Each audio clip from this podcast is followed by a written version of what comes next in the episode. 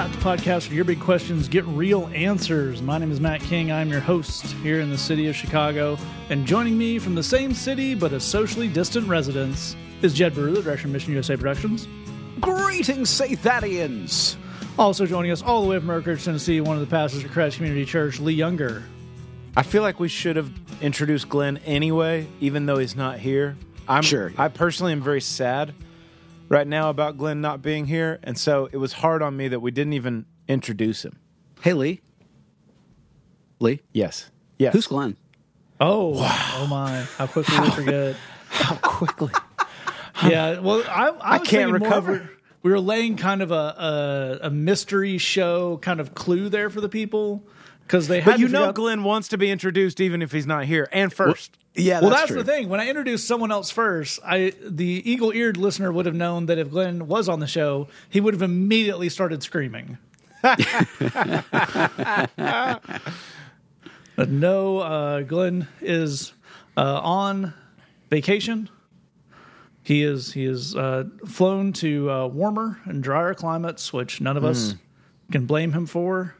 Smart Well, man. not not literally flown, you know, I mean, No, like, driven very yes. in a very isolated and I'm sure Clorox wiped within an inch of its life vehicle. Yeah. Is driven to warmer climates. Uh, so yes, we uh, three gather in his stead. We we you know we keep a candle burning in his memory. Absolutely. Except Jed, who has forgotten his name. Wait, what are we talking about? Jed remembers Greg. Greg's a great. Do you remember what his face looked like, Jed? I can almost hear the sound of his voice. That was well done, sir. That was well done. Very, very nice. Obviously, we come to you when, you know, gestures vaguely at the entire world. All that's happening. um, so we definitely did want to want to do an episode. We are going to talk about uh, the the state of the world, the state of the church, the state of all the the whatnot in the wake of the protests of the, the police stuff. We are going to do a whole episode about that. We uh, really sat down and looked at it, and it felt um, a bit out of step with the moment to just we have questions about that. We didn't want that to just be one segment amongst many of the things that are going on. Next week, uh, we'll be back to just taking questions as they come in. But this week, we really wanted to step down. Been a lot of stuff on social media, a lot of people asking us, uh, uh, particularly as folks who, uh, those of us in Chicago, and uh, Lee's been doing a lot with uh, folks of color there in Tennessee as well, who are kind of been a little closer to the the criminal justice system and some of these things, and maybe other people. Uh, we've been asked for takes on this. We've been asked for thoughts on it. We really did want to get into that, but we also are going to continue to do our show, which means I must declare an emergency. Emergency! Now, this emergency is a doozy on Okay. a couple of fronts. It's And an it remains- emergency? on topic. It's an emergency because uh, we were we were just uh, before we hit record here, we were uh, noting how much it's easy to forget or miss has happened in the last uh, week, week and a half. Yeah. Yeah. So uh, I was telling the fellows that there were uh, about two or three times in the last uh, two days where I literally forgot there was a global pandemic was going on, and had to be reminded. And that's that's a weird thing to jump back to. oh, right, the plague, of course. Right, right. I don't want to get on the cart.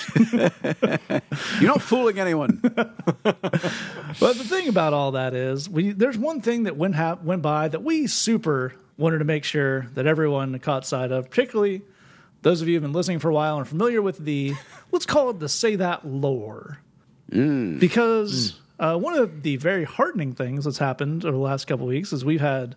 Uh, you know, all manner of celebrities, be that actors, politicians, athletes, you know, whatever, really kind of vocally take a stand on the Black Lives Matter thing on on the positive side, which is really awesome and kind of a, a new development from maybe some some previous activism. But amongst those people who showed up at various protests and rallies and whatnot, uh, was frenemy of the show Joel Osteen Oh, attended no! a Black Lives Matter rally in Houston.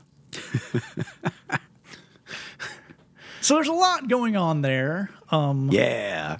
just a photo op, maybe. But uh, if you could have seen the group text thread between us when the first one of us saw that image, we kind of lost our minds. If you're gonna have a photo up, you should have teeth like that for it. That's all I'm saying. No question. Had the mask on, I'm I'm sure you like I'm sure if he smiled, the Could they draw brightness the of the teeth teeth, would like onto the mask? reflect. Well, gentlemen, I think the mask was on for, for a number of reasons. Obviously, he's trying to be responsible, you know, in the midst of a global health pandemic. But there's also we're all familiar with the X Men comic books, as we should be. Certainly. and we know the character of Scott Summers, by which I mean Cyclops, and we're aware that if he doesn't have the filter in front of his eyes, he's blasting a laser beam out of his eyes. So he's got to have the mask, right? We we all get this. We all know this. I don't need to explain these things to anyone. That, that's that's been a public health issue since like 1966 when Stan Lee wrote that. This is what I'm saying. You're saying The Joel thing- Osteen has a mask made of some kind of ruby quartz material. I'm saying we're dealing with a similar situation. He takes that mask off. Those teeth are so bright, they would blind the crowd. Ah. This is what I'm talking about. It's a pub. He has to keep the mask on. Otherwise, this could cause mass calamity. This is what I'm saying. This his teeth are a non-lethal crowd control weapon. This is what I'm saying. You're saying the teeth are we we're I think we're all in search currently of the straw that's going to break the camel's back. We got pandemic, we have police brutality, we have civil unrest, and you're saying Joel Osteen said, "I can't risk adding my teeth to this."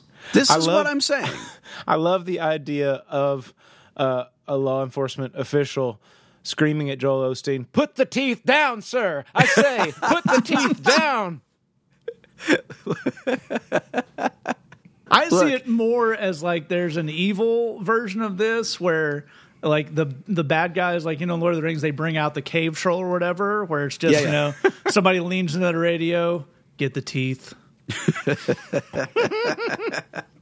Look, we all know the Joel Osteen backstory is he was bitten by a radioactive spider who had previously eaten a bunch of teeth whitening toothpaste. we all know that, okay? That's that's where Joel came from. But the thing that Joel knows is with great teeth comes great responsibility.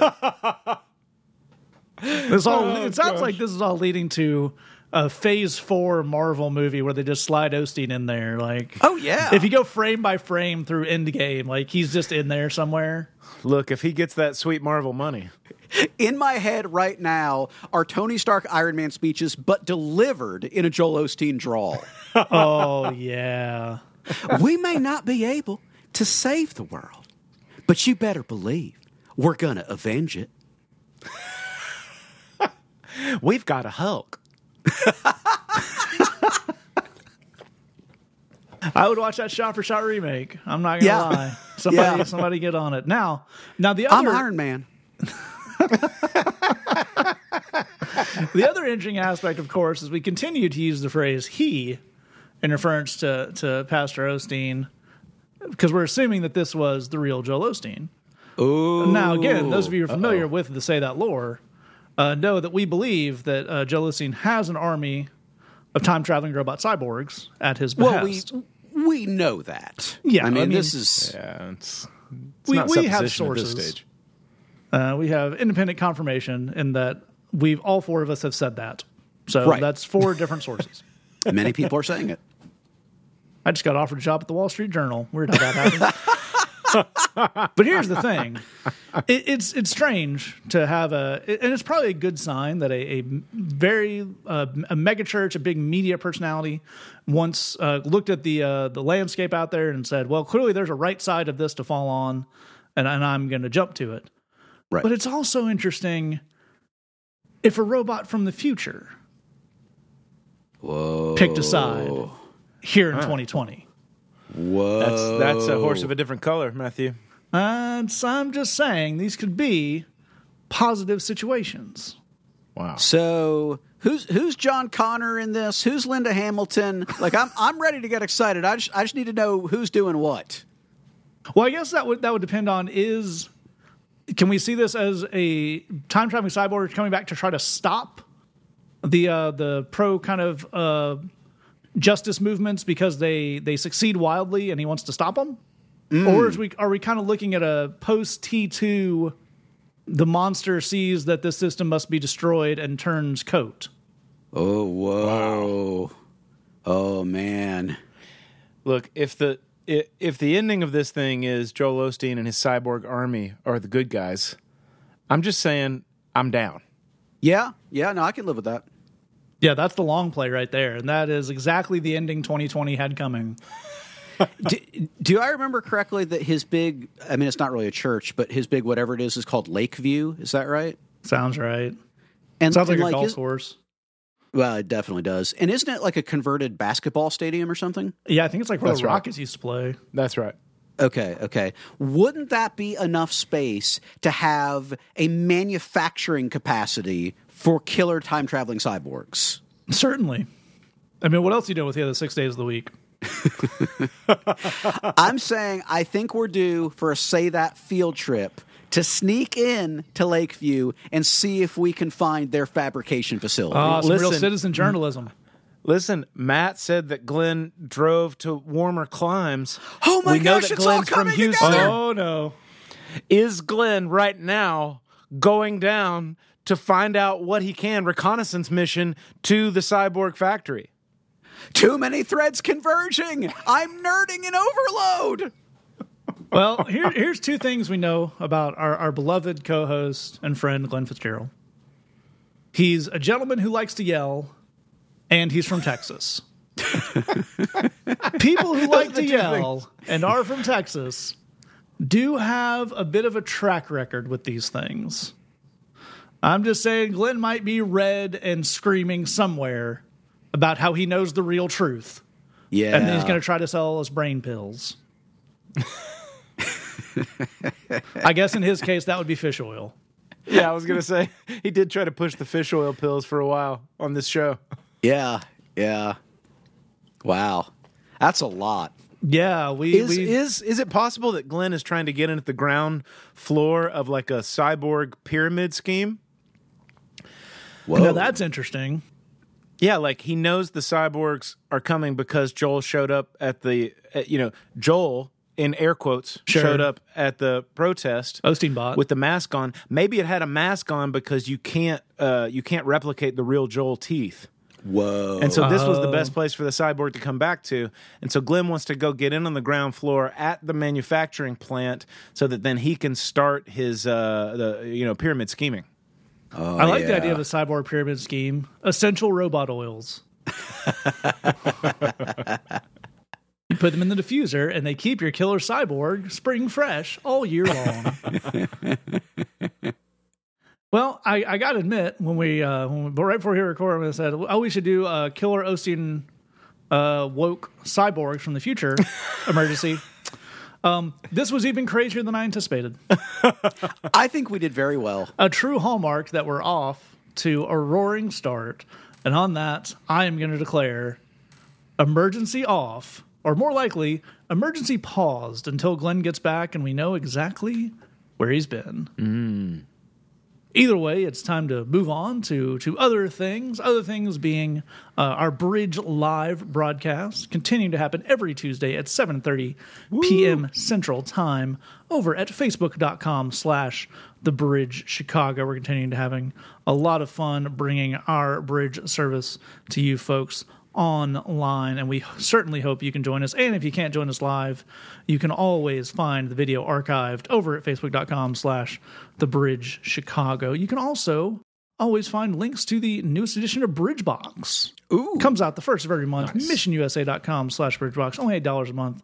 If you want to sign up and get some great stuff in your inbox every single month. All right, we're going to transition into our questions here. Again, we do want to mention that we're going to do all of our kind of question time here on the uh, looking at the different angles and the nuances of uh, the current situation going on, maybe how people fit into that, how Christians, how Christian Christians Christianity fits into that. Um, and then we'll be uh, kind of transitioning to our normal question format next week. But obviously, if you have follow up questions, hit us up. We're happy to do more on the show. We're happy to talk offline. And we do want to acknowledge before uh, we start off that uh, we are all white gentlemen. Um, uh, I uh, it was I was reading something this week that reminded me my ancestors were so white that the English made fun of them for having bland food. and you don't get much whiter than that. uh, so you know, there's a lot of talk, and we totally agree with it. A lot of uh, great stuff about elevating voices of color, centering uh, voices of people who are uh, people of color in this discussion, which is certainly a great thing. Um, we put this show out every week. Um, I've got some some messages out to maybe uh, interview to talk to some folks, but as you can imagine, people whose job is talking about racial issues in a Christian context are pretty busy at the moment. And also, uh, another reason I really wanted to do this show, kind of with our normal crew, at least when we start out, is um, a lot of what we're looking at here is a white people problem. Yeah.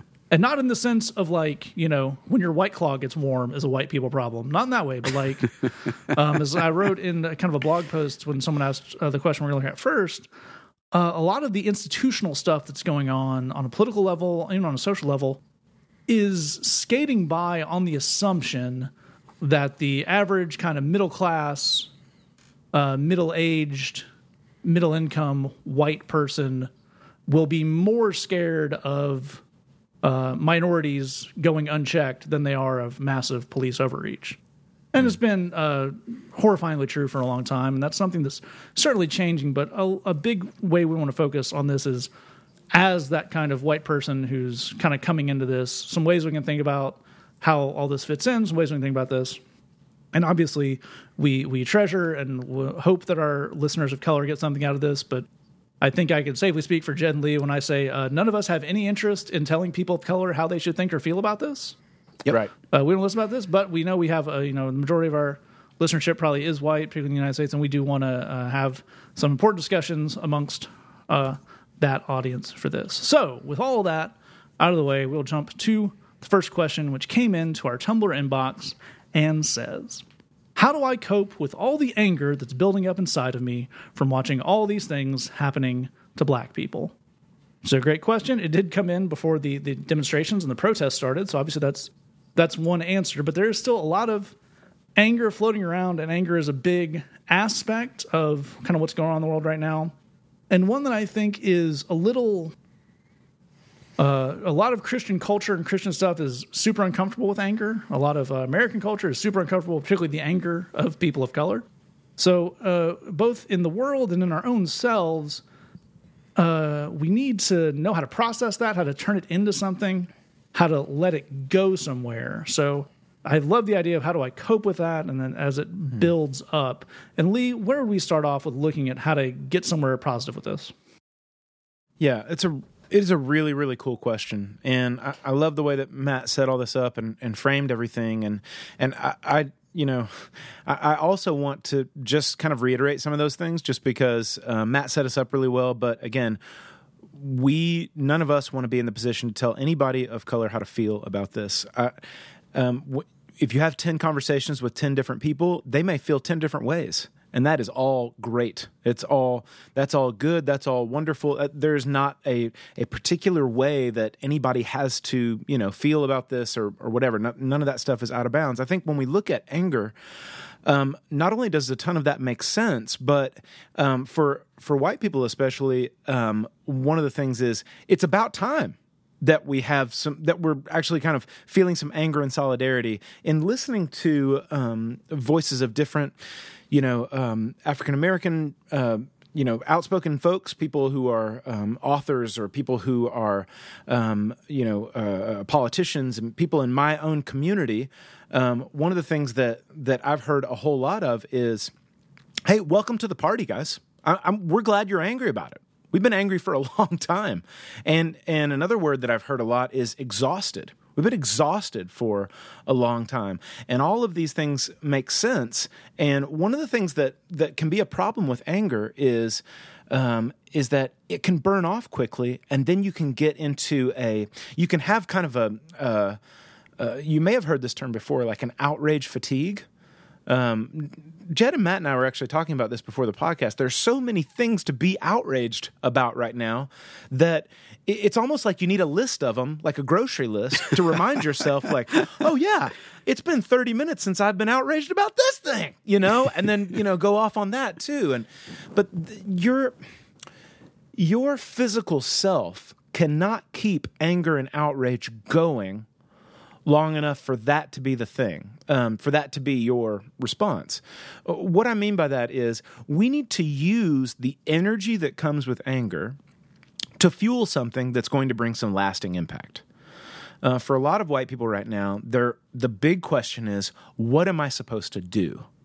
Um, and from a lot of the, the things that I'm reading or listening to and the conversations that I'm engaging in with people of color, the thing I'm hearing is we would like you to acknowledge what's going on, acknowledge that we have deep systemic problems that have been the for the last 400 years and we are not past any of it yet and we have been in pain for a long long time. We would like some acknowledgement and awareness. And then we would like you to humbly learn what to do next we would like you to learn about what the problems are in the in the society. Learn about the criminal justice system. Learn about wage inequality. Learn about uh, what's wrong in policing. Learn about uh, our communities and all, all all different kinds of things. We would like you to take this time to learn. Take this take this emotion and point the energy in this emotion towards something that's going to change the way that you think in a permanent way. To engage conversations, but to learn um, to do some homework. You know, it's so interesting watching. I, I have, people that listen to the podcast probably know I have I have three kids, two in high school, one in middle school, and if they don't if they aren't interested in a subject there is nothing more boring on the planet earth than homework they would rather do anything anything they'd rather do chores than homework but there's an amazing thing that happens when they have an energy and an interest in a subject. Man, these kids will dive headfirst. They will they will create projects. They will work with friends. They will they, they will create spontaneous art. Like when they are interested in a subject, what you have right now in the anger and confusion of this sense of violated justice that you're feeling on behalf of other people, which is all a really, really good thing, is you have a precious thing, which is you have interest and energy. I think it's a really good time to take advantage of the energy in the anger that you're feeling and point, point it into learning. Find out in conversations in articles, in podcasts, in books. Find out what needs to change. and uh, let me get real specific for a second. Find out. Um, we are right now 149 days away from the election in this country. Uh, away away from national elections. 149 days. In 149 days, what can you find out about the races that are being run that you can vote in where your vote would be would have the most impact on these issues that are that are are such a big deal right now. Um, just a, a, quick clue, um, based on some stuff that I've been reading, your district attorney race. Find out everything you can about it learn as much as you can about it. Learn as much as you can about candidates and and get yourself ready to know what to do about the DA race in your local elections. You got 149 days. Let's take the energy that we have from anger and confusion and this sense of injustice the actual injustice but the sense that you have about it right now and the neighborly feeling you have toward those who have been mistreated which is beautiful and a biblical thing and point that into learning so that when the fuel and the fire of anger burns off, which it will, you'll have fatigue of outrage and all that kind of stuff. You're going to get tired. That you you are pointed towards something and you know what to do about it. That's all really great stuff, and I especially love that idea of thinking of anger as an energy of something that has to be has to be corralled, has to be pointed somewhere, has to be done something with. And Jed, as we as we kind of build on that idea, how do we deal with making sure we're pointing that anger somewhere as opposed to kind of letting it lead us around by the nose? Man, that's a great question, and I definitely agree with everything that Lee just said. This is a little bit of a, a hackneyed metaphor, but it's it's useful for our discussion here today. Anger is a lot like fire. So fire is a super useful thing. You can use it to, to cook food. You can use it to keep warm.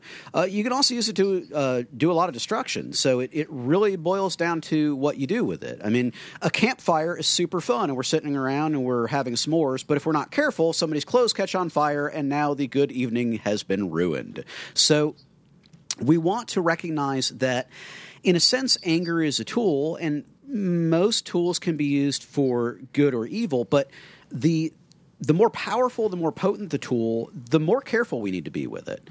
Um, and one of the things about anger is um, anger can provide a powerful sense of motivation, which is a really cool thing. Anger provides on its own almost no insight of any kind. And that Yeah. we really need to meditate on. Anger does not provide insight. It may provide motivation, which can be very good and very useful, but it does not provide insight. And so there's a few things that that come off of that. The first is you need to be really vigilant about making sure that you know what the right objects of your anger are. Because just like a fire, it's going to try and grow. It's going to try and expand out. So hmm. I'll, I'll give you an example of what I mean. Being angry about police misconduct, police brutality, um, abuses of power by law enforcement, that's a good thing to be angry about. That's a, a wrong thing and an evil thing. Full stop, the end. Yep. It- would be possible to grow to say, I reject any form of authority of any kind in any arena of my life. Well, now that's we can't really live that way. That's you know, I mean, uh, unless you're you know going to go into the wilderness and be by yourself. I mean, Yeah, you got to know- pay rent. Exactly right. You got to pay rent. Your your landlord does have some authority there. So They, they don't want you to walk out of that store with those groceries, Jed. Th- They don't. They, they fully expect to be compensated for said groceries. So we can have anger that starts in one place that is fully legit and fully warranted and 100% righteous.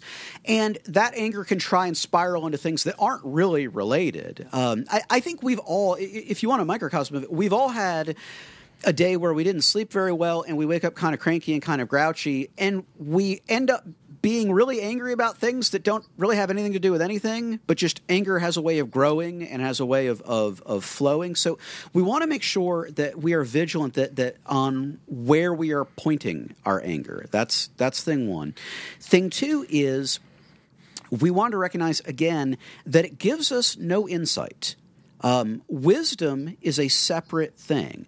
Anger's great for motivation, but really, the end of motivation, if you can dig it, is to make a decision. It may be a decision to get involved. It may be a decision to learn, like Lee was describing. It may be a decision to uh, say, I don't know what it's going to look like, but I'm going to work towards the following goal. That's all super good stuff. But at that point, the moment we've made a decision, now we need wisdom. Now we need insight. Now we need knowledge. Those are separate things from anger. Then the last piece of it is and again, this goes back to something Lee was saying. Because anger is essentially a, a heightened emotional state, it is exhausting you whether you think it is or not. Uh, it it is draining you. It is wearing you out whether you think it is or not. And critically, you can't sustain it. No one can just sustain any emotion 24 hours a day, but you definitely can't sustain anger 24 hours a day. And this is why it's important that we use it as a tool to make a decision. Because once we've made a decision, we can continue to follow the path of that decision, whether we still feel anger in a given moment or not. We can decide, I'm going to get involved in working for a more just world in the following ways and then doing that. But if we're relying if we if we say if tomorrow I wake up and I still feel angry, then I guess I'll work towards a more just world. That's actually not a good idea because nobody can stay fully angry forever. I think that's a really, really important point as we look at what to do with this. Uh, a verse you may uh, hear kind of get thrown around when it comes to anger is the is uh, James one twenty of human anger does not produce the righteousness that God desires. Um, that is not saying don't be angry. Yep. Uh, that's in the context of James 1, where he's making a lot of points about uh, the way self righteous people deal with each other and deal with the law. It also, if you look at the Greek, which I'm by no means a Greek scholar, but if you go to Bible Hub, uh, the liter- kind of literally what's going on there is it says that the human anger does, is not worked out in the righteousness of God. Like, in the other words, it doesn't just make it happen which I think is actually a very useful uh, thing here. There's certainly we know that you can, you know, the the verse about in your anger do not sin. So we know it's possible to be angry and not sin. We know, you know, Jesus chases the money changers out of the temple, but anger in and of itself isn't going to get anything done. Uh, to the fire analogy, uh, fire is very useful in cooking something but you can't just throw eggs, wheat, and sugar in a fire and have a, a cake pop out of it. Like, Speak for yourself, Matt. I mean, we don't know until we try. I was, I was about to say you can try. No one can keep me from that. But you know, and if that didn't work, uh, hotter fire may not be the answer to that. So, I think that there's a dual thing here, and we want to be uh, sure. And certainly, I think these guys did a great job with it. We're not telling you don't be angry. Nope. Right. If you see what we've all seen um, in the last, how whenever it would you be, came it would be to it, weird if you weren't angry. it would it would be in a literal sense sociopathic. You would lack human empathy to not be angry about um, the things we've all seen in the last whenever you came to it. Maybe that's this week. Maybe even dealing with this for years. It would. Um, I I would question the the humanity and much less the indwelling of a Holy Spirit of someone who saw that and thought, "Yeah, it seems about right." I mean, that's it's horrific stuff. And maybe your anger is what brings you to something. Maybe you were angry and that's why you you looked something up or you went to a protest or whatever. I don't think there's anything wrong with that either. But as exactly as these guys are saying, anger is not going to sustain something long enough to get anything done, particularly in this arena. Yep.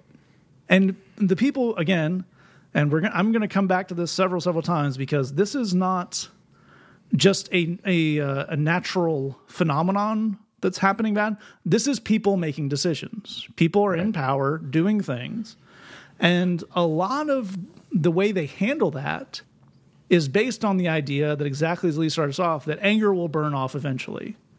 That's why uh, a a police officer who's videoed in one of these high profile things, um, one of the first things they do is launch an investigation and put him on a desk job.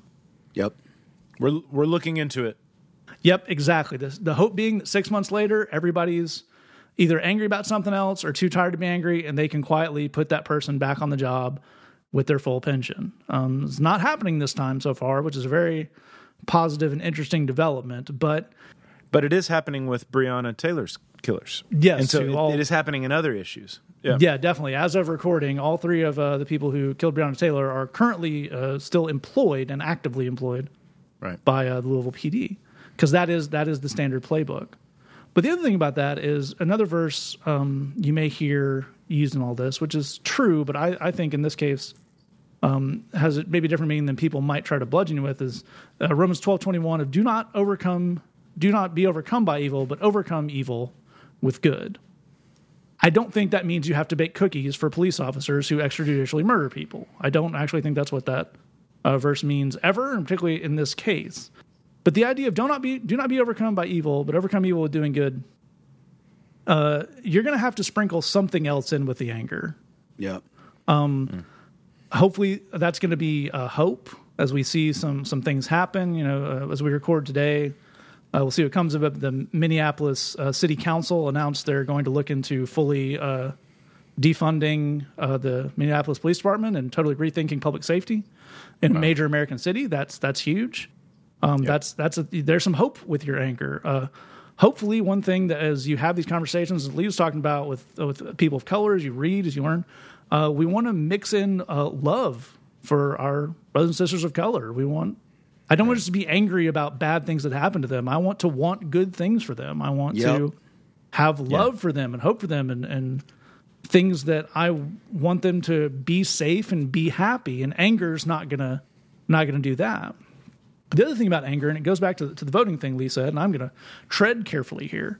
Um, but the other thing about anger burns off quickly, and it wants to burn off. That is the natural state. When you're just super angry, another thing that can happen is, especially with uh, kind of longer term uh, movements and social justice things, is you can take the first positive thing as a desire to yell, "Well, we solved it." Yep. you know, we, we elected a Democrat president. Racism, take that. When, you know, uh, massive police over policing of uh, neighborhood, poor neighborhoods, neighborhoods of color is kind of one of the few totally bipartisan things in American politics in the last 40 years. So, I mean, that maybe that would be good. Maybe your preferred candidate gets voted for. Maybe there's a move but if you're just going on pure rage, there's a desire to say, aha, I don't want to be angry anymore, so we did it. As opposed to saying, okay, that's great. I'm not don't be angry about that anymore. I want better and I want more, and we want to keep the pressure on and we want to make sure that these people live up to their promises. And all that is great. And anger has a role in that. Anger is a human emotion, has a role in moving things, but you can't get anywhere on just anger. These guys gave you a lot of great stuff about about corralling it, about using it, about letting it be a part of something positive.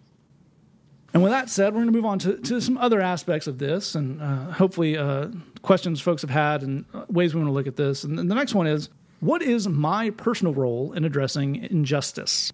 I know God wants me to do justly, but what does that mean in my daily life?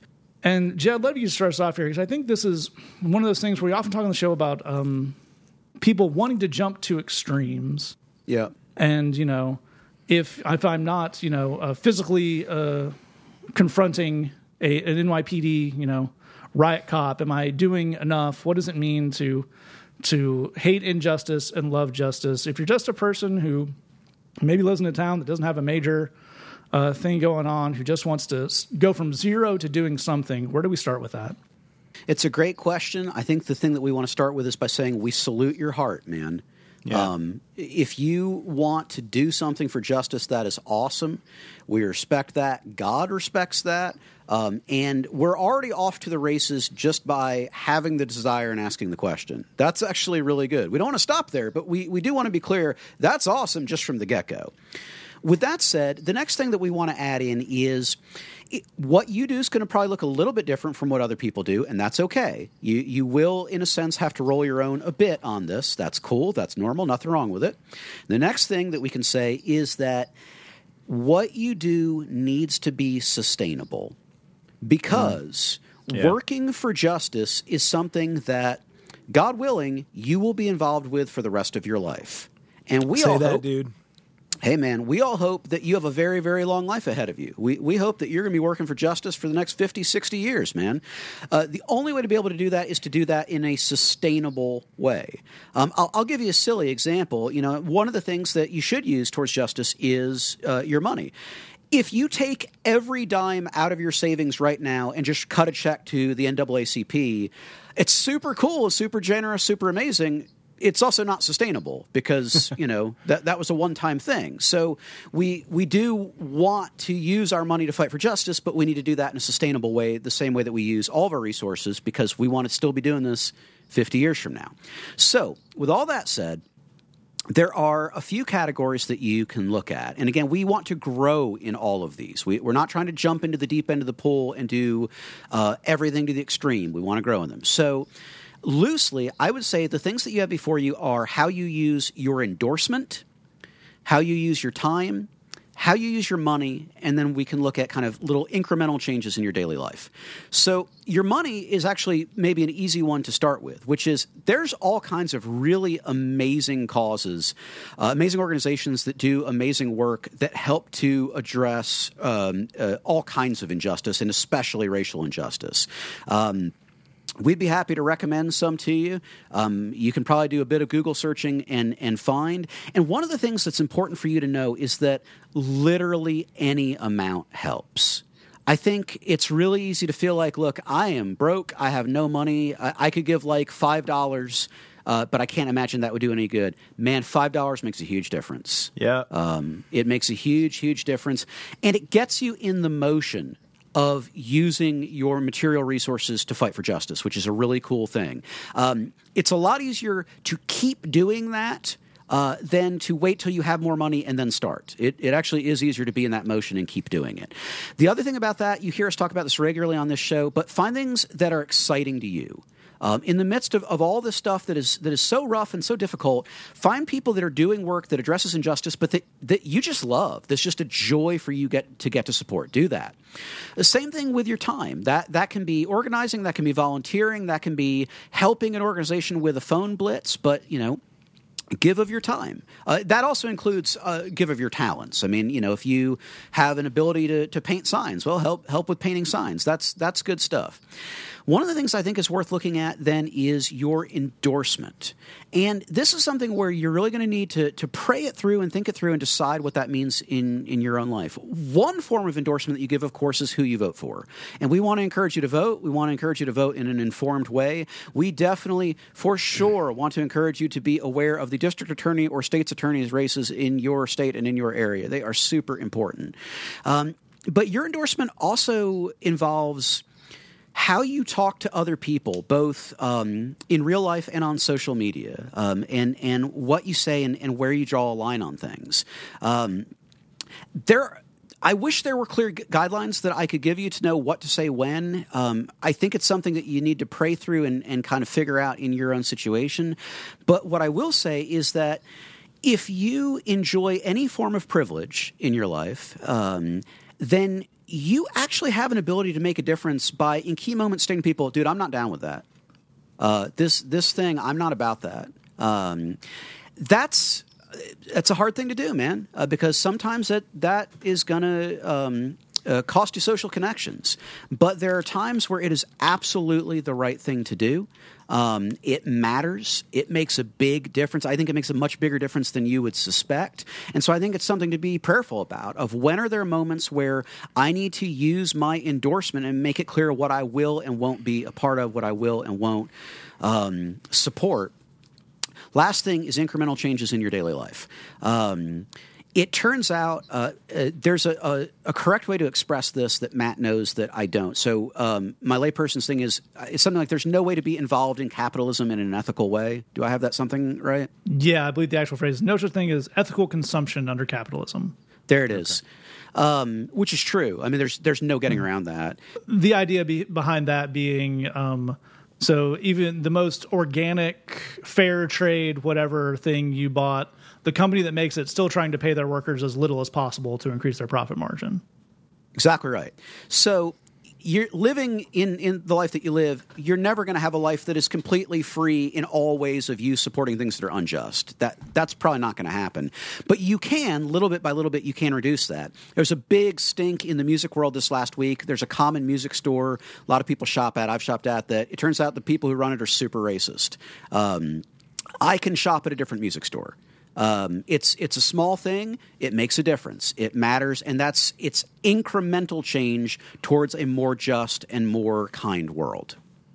Uh, so all, all fantastic stuff uh, from Jed there. I think there's a perfect place to start off. And Lee, I'd love to get you to, to look at that last one he's giving us in the idea of taking this into my daily life, my personal relationships, how I how I talk yeah. to people, how I interact with people, other than just um, yelling about this in every conversation I have, which it would be hard to blame someone who wants to do that if they're uh, kind of coming to this now. What can we do to uh, take a step forward in the way we have our one-on-one inter- interactions?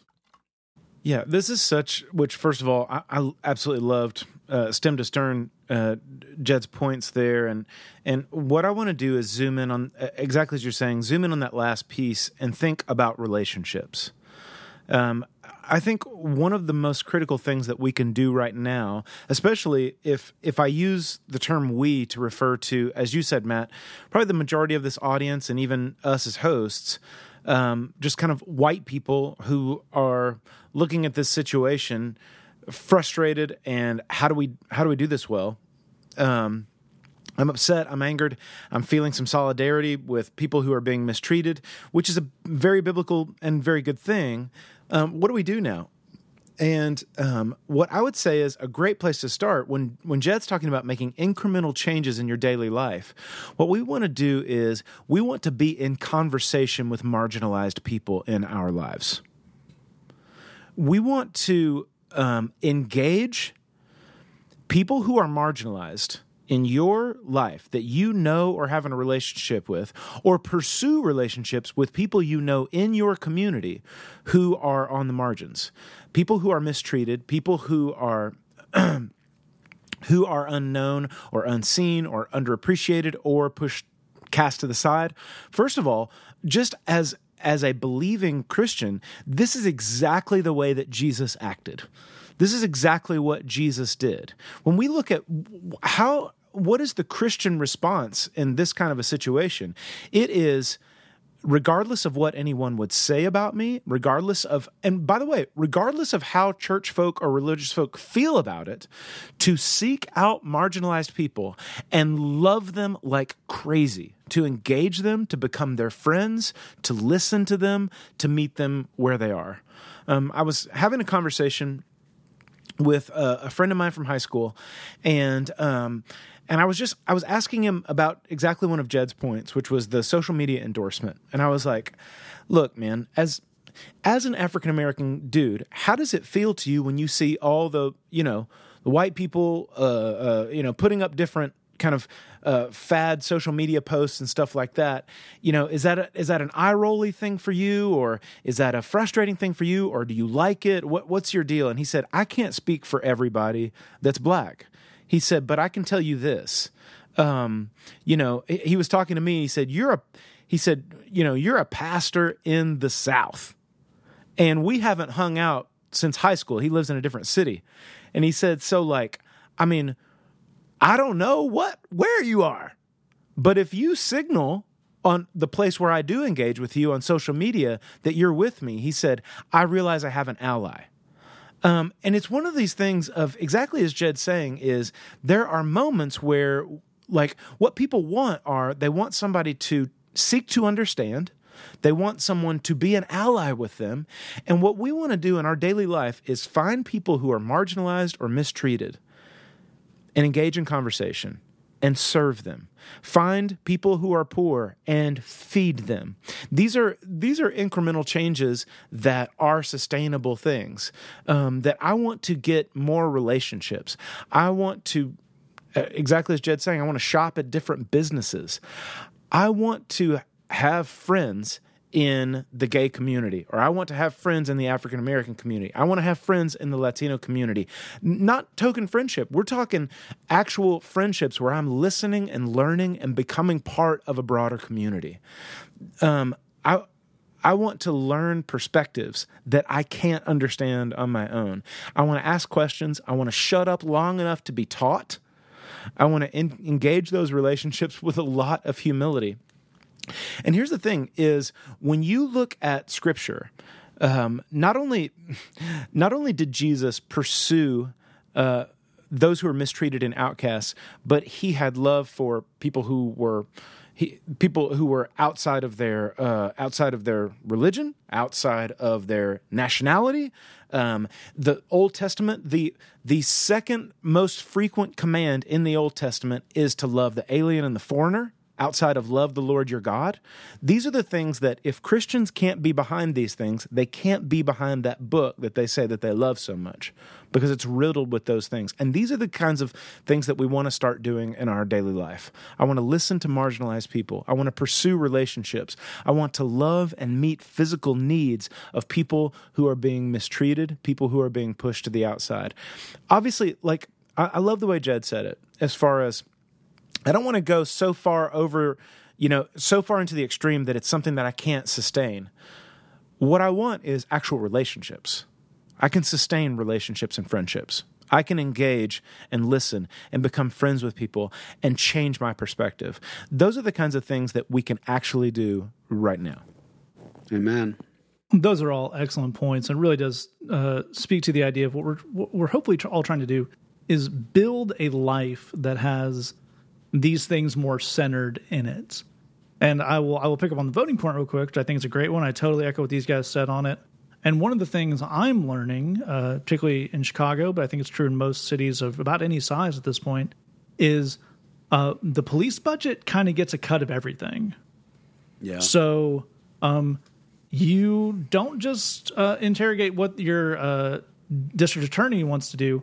Um, it's worth asking what your school board representatives think about over policing and if they because uh, there's going on a lot of major cities right now uh, some police departments get a lot of money from uh, school boards. They get a lot of money from a parks department from uh, uh, events you know to do uh, security. A big thing is that the university of minnesota um, terminated all its contracts with minneapolis pd to do security at like minnesota football games and stuff. So we want to center this thing in a way that is sustainable. And when it comes up we can keep a lookout on it. And that's that's an important thing. And it is uh, a changing of maybe the way we some of us think about the world. Maybe we were raised with the idea of you know what how the world worked with with race and with policing and all stuff. And we're in a constant state of rethinking that. And it's a moving target you know.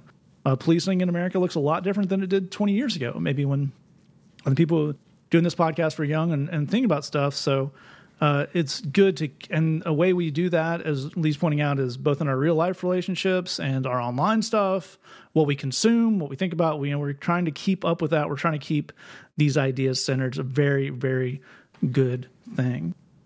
And now let, us move to the to the realm of uh, faith and and church specifically. Uh, someone writes in and says, "What is a reasonable expectation for my church for how my church leadership addresses what's going on, and what should I do if they are missing the mark?" And a great question. And Lee, where would you kick us off on this? Uh, if we're not allowed to scream and rant and burn the podcast down, then then I guess I'll just try to keep this civil. I mean, you know, wherever the Lord leads. I, I, think first of all, you should expect that that um, that your your church is not just now getting woke. Uh, that that you you shouldn't be just now finding out that your pastor loves everybody. Um, that I, I hope that's not the deal. I hope the deal is that this is not, you know, this is not the moment where you find out who your church leadership is and who they care about and and what um, and their heart for people who are different. Um, now, if people realize that they've been wrong and they need to admit and ask forgiveness, we can all have grace for that kind of a that kind of humility and that kind of compassion and stuff like that. But you should expect that your church leadership to speak, act, and love like Jesus did. They should speak the way the scriptures speak. They should love everybody. They should have a compassion and a heart for everybody. They should be involved in outreach. Your your pastors should be should be bold while being pastoral. That they are um, uh, compassionate and kind and all of that stuff. But you should see your pastors right now. If you if you go to a white church, you should see your pastors modeling the kind of humility and life of service and relationships with marginalized people, like we were just talking about. That should be a thing where uh, folks who want that kind of a life in their church should be able to go to their pastors and say, "How did you do that? Uh, how did how did you get to this kind of a situation?" Or these kinds of friends or whatever. Um, also, uh, to go back to one of the things that Jed was talking about, your church should give money to organizations that feed and care for poor people and oppressed people. And that should be an easy conversation to figure figure out, and you should feel free to to be and and completely invited to have conversations with the leadership on any of those points.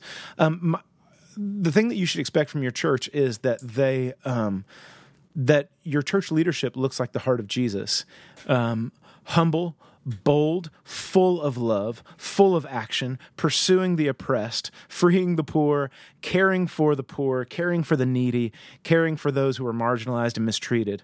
And um, we hope that they are not just now getting woke about that. If they are and they're being super contrite about it, well, that's good. But um, but those are some of the things that you should definitely be looking for and hoping for. That's a great, great place to start that off. And Jed, where we look at that second half of things of if we see something that we don't like, something that seems off the mark, uh, what is an individual church member's role and what might they do? That's a great question. So I, I think we want to be clear, and I absolutely agree with everything Lee said.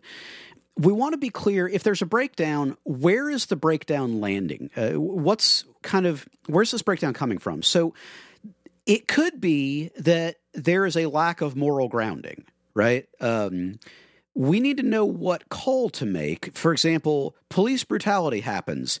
Maybe it's good, maybe it's bad. I don't know. Probably both sides have an opinion. Well, that that would be for sure a deal breaker because there is not a level of moral grounding that in any way qualifies this person for spiritual leadership.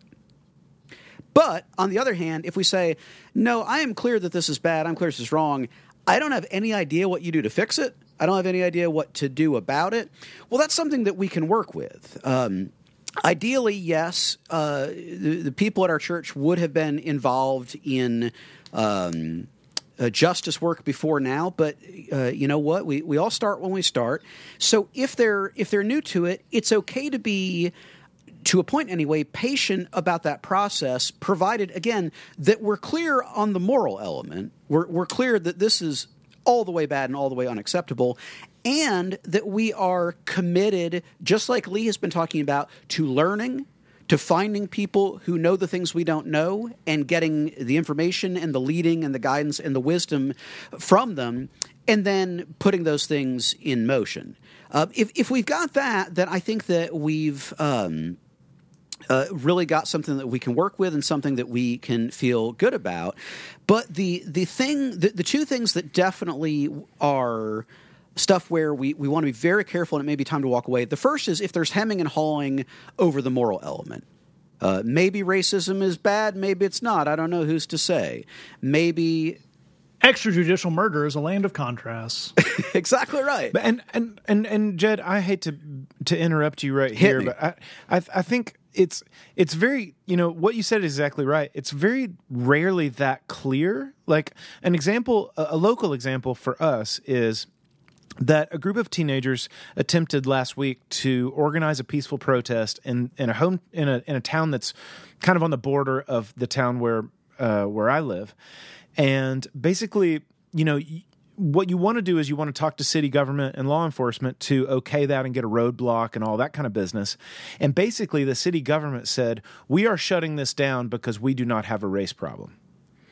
Um, and which was a total fabrication Sure. the, everybody has a race problem.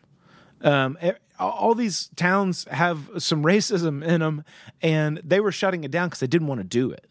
Yeah. Um, they were against it. But it wasn't a thing where somebody's saying out loud the sentence, you know, maybe racism is bad or something. But what they were saying, and, the, and kind of the catch all, like the, or the kind of the red herring there is, we don't have a race problem. We're not Yeah. racist, but Sure. we are not going to allow you to do this peaceful demonstration because we don't need to. Sure. Because we here in the South, in in in these hills, we don't have a problem with that. Oh wow, that must be nice. Okay, that's actually it's a great example. So let's let's look at that for a second. What do you do when you have people that say, "Oh, I mean, sure, in theory racism is bad if it existed, which it doesn't here, so no problem." Okay, so this requires us to have the fine art of discerning a Christian no. One of the things that's important to know about Christians and church people is they're almost never going to tell you no. Like if you say, I think our church should do more for social justice, unless you're going to a church that's really messed up and really evil, they're not just going to say, oh, no, we shouldn't do that. Uh, we'll, we'll never ever do that. We, we love social injustice. It's great. Um, but what they are much more likely to do if they're on some hinky stuff is to give a series of excuses of why it isn't necessary or why it isn't the right focus or why it isn't important or why sure after the the third quadrilateral meeting of the elder board at the retreat we will take a look and examine and perhaps issue a statement these these are all versions of a christian no and so that's why being patient is good, but only to a point. If you feel like you're at a church that may be new to some of these ideas and they are legitimately trying to get pointed in the right direction and it may be taking them a little bit of time to find their footing, that's one thing. If they're just giving you the Christian no, and they're making it clear, yeah, we're not going to do anything with this. Well, that would definitely be a deal breaker for sure. So, to recap, like Lee is saying, ideally, you want to be at a church that has a history of dealing with injustice, that has a history of uh, fighting for the marginalized and the oppressed, um, that, that puts that in action, and that ideally has ways for you to plug in and for you to be a part of that in, in your life. That's the ideal. That's what we want. And we'd encourage you to find a church like that. That That's the good stuff.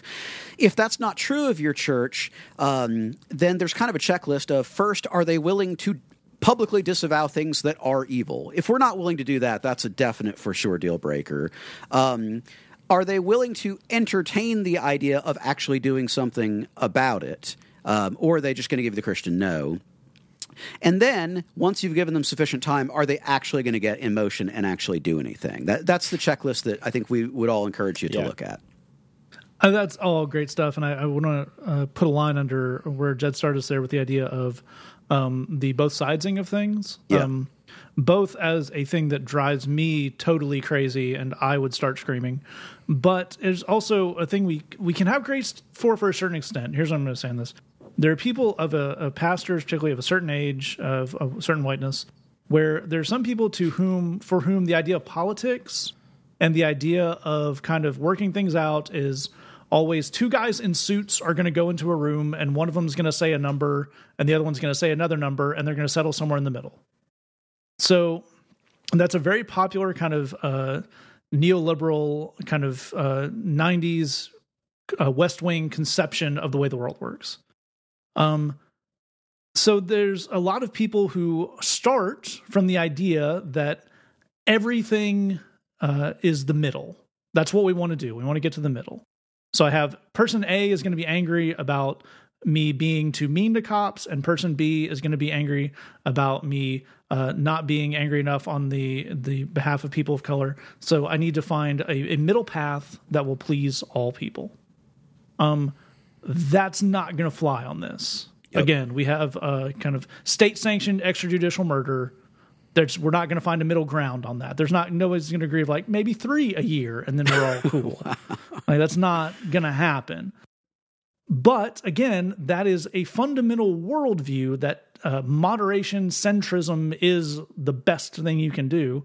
That some people are. Well, good thing that's happening now is a lot of people and a lot of people have public platforms are questioning that for the first time in their life. The idea that no, this is just like you have to take a stand on a side of this thing, and that's how it is. So, as exactly as Jed's saying, if you have a a pastor or a leader somewhere in your life who is clearly uncomfortable with the fact that they have to take a stand, we can we can dig with that for a little while. If they're letting that push to unwilling to do it, and then doing a thing we we at the bridge like to call a little bit of well maybe everybody's a little wrong. Hmm. That's not how it goes. And to be clear, we at the bridge have seen that used as in like, well, at this church sister so and so said a racist thing to this young black guy, but he was probably also a little wrong in a way I can't identify right now, but I'll think of something real hard. and don't we just want want peace? And if you're in a place that's, uh, you know, I, I think I shared on Facebook. We all been meditating on the the Martin Luther King quote of the the person who wants uh, who uh, values order over justice. This is a good time to be looking at that dichotomy of if somebody wants clearly wants justice and is working on a way to get there, that's cool. But if the the vibe you're getting is we want normalcy and order, and whatever gets us there is what we're going to do, then it's probably time to look for another solution. And uh, let's piggyback off that in our last question today, which is can I say something to the other white Christians in my life who don't seem to get it yet to help them along? So we're taking this out of out of a uh, you know a, a institutional. This is not about my church anymore. This is an individual, maybe a relative, maybe someone who posts on Facebook a lot. I'm just making up uh, things here that don't have any bearing on reality.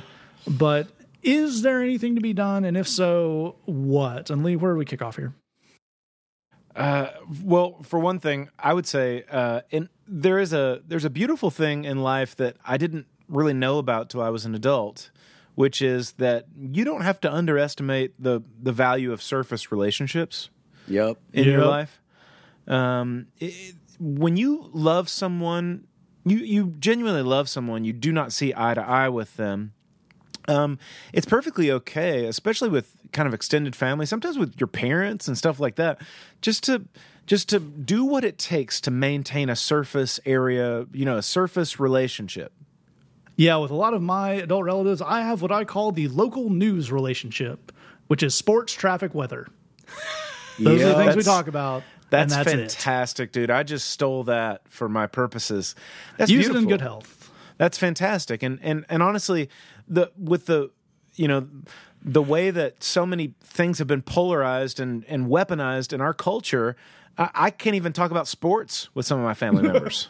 We're you know, if the if the political parties figure out a way to use weather. Well, I guess you know we got the environmental stuff. Yeah, I'm going to have people that I can only say, "Here's a picture of my kids." If you say something mean, we're done. You know, that's that's it. But like, uh, you know, here's your grandchild's report card. Be kind, or it's it's over. You know, but yeah, don't don't underestimate the value of, of surface relationships that with people that you love and don't see eye to eye with. The other thing I would say is uh, to let your life do your talking. Um, I would not try to make it my goal to convert the most vocal opponent to to my way of thinking.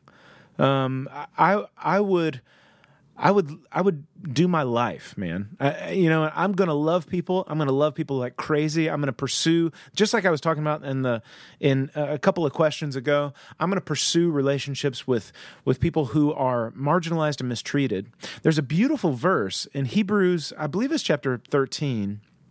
Um, I might need to be fact checked on that. It could be in chapter 10. I think it's in 13 though, that says, um, uh, "Remember those who are mistreated." As if you yourselves were suffering.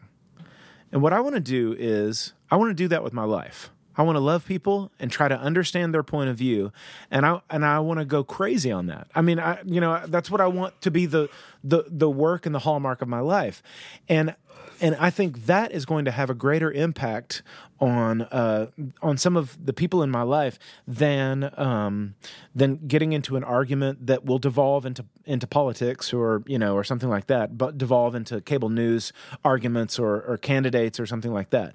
To the extent that people are open, I do think that we can approach these conversations with gentleness and respect, as the scripture says. But it's probably going to be really obvious which people are actually open to those types of types of conversations and which people are not. When you start hearing all kinds of um, flagrant, crazy statistics that people got from some website or some, you know, freedomeagle.biz.ru.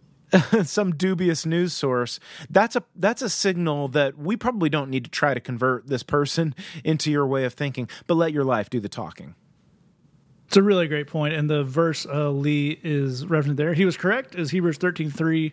Continue to remember those in prison as if you were together with them in prison, and those who are mistreated as if you yourselves were suffering. And definitely a beautiful thought.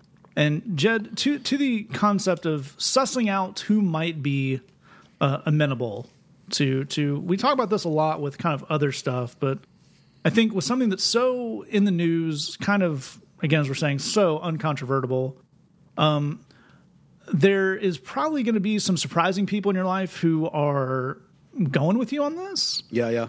Unfortunately, there might be surprisingly be some surprising people in your life who are just dug in. Yep. Uh, there's very likely to be some not at all surprising people in your life who are just dug in. Yep. Um, but what, what's our strategy for not basing our sanity on who comes with us and who doesn't?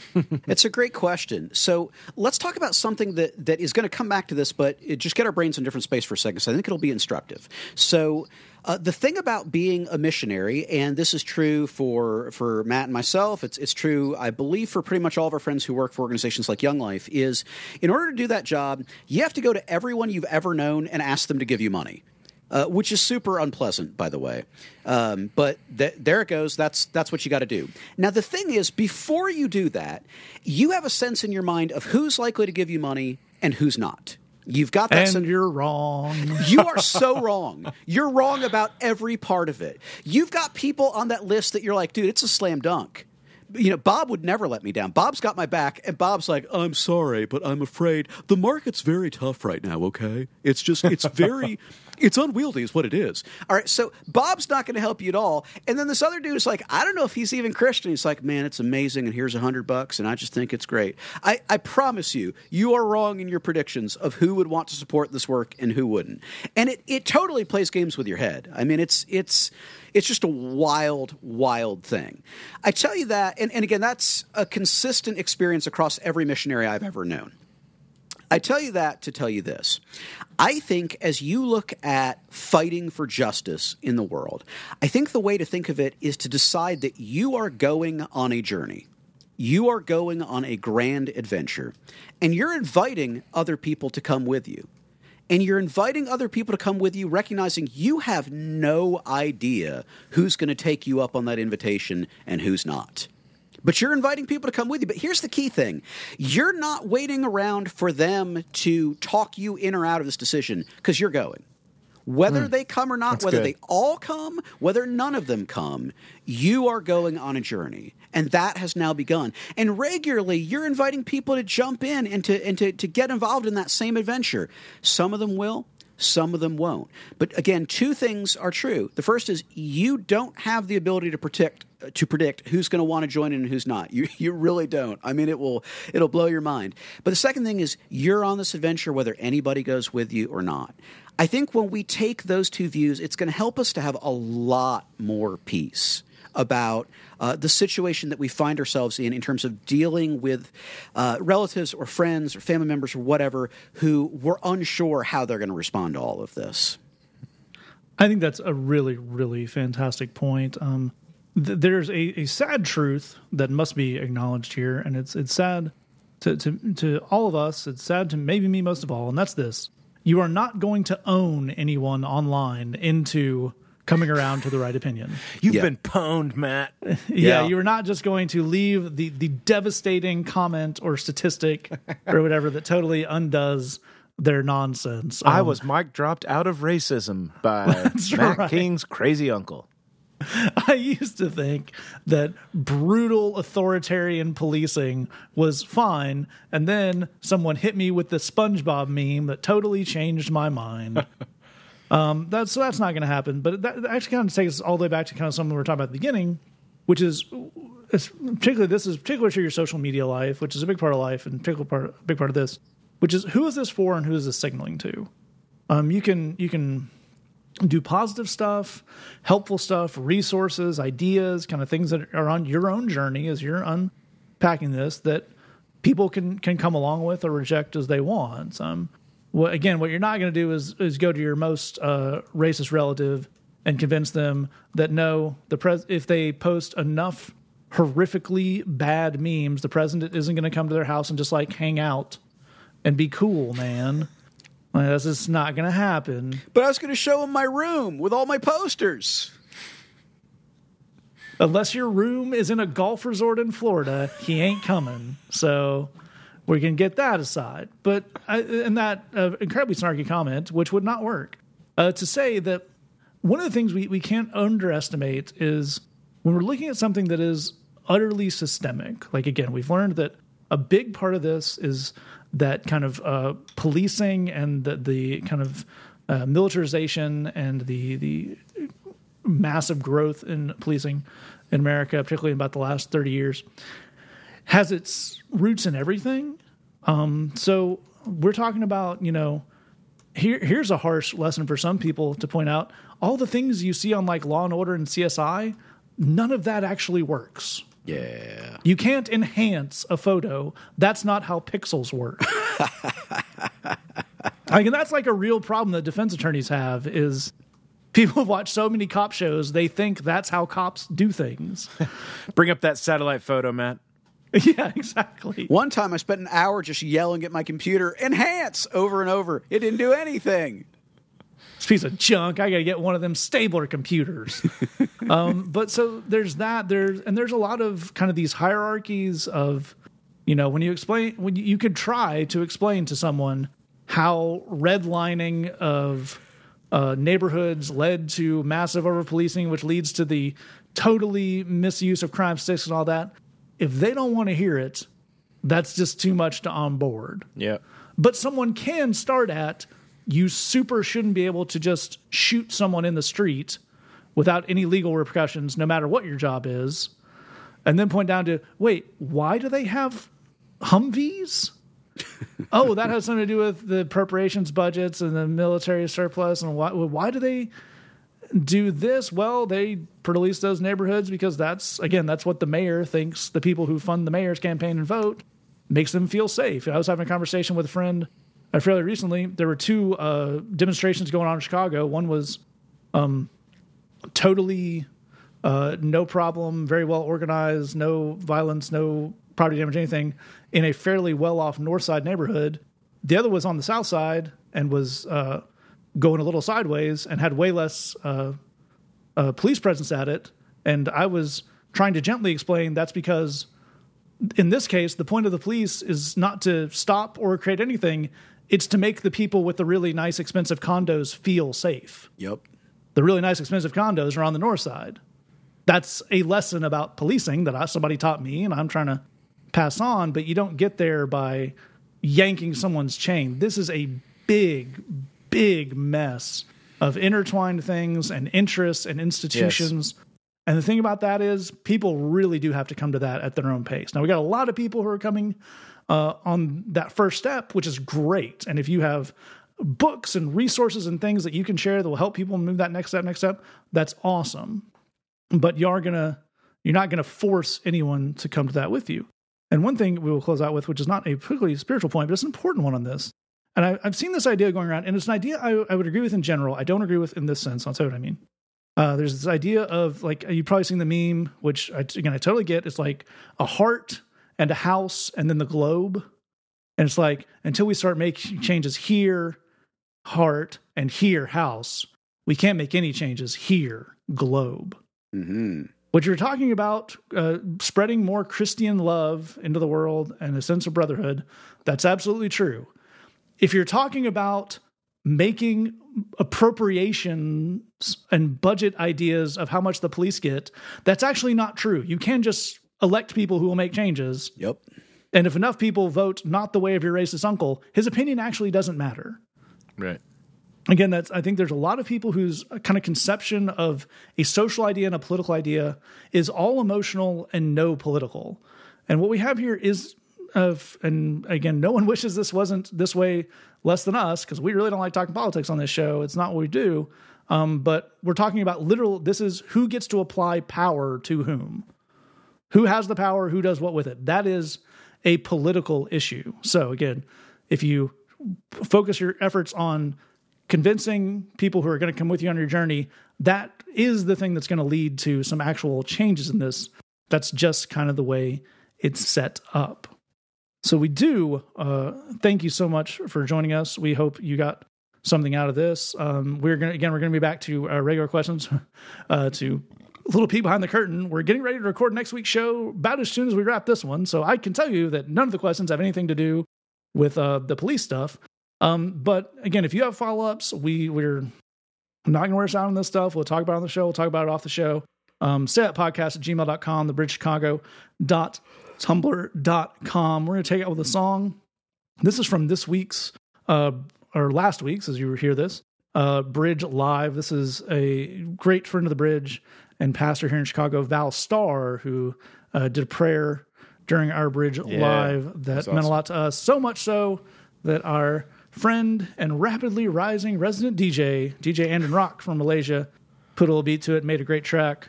Uh, this is called We Can't Breathe, a Prayer. Take out that. Thanks for listening. Just remember, we love you. God loves you. There's nothing you can do about it. Glenn, come back. We miss you. There's no ending salutation from Glenn.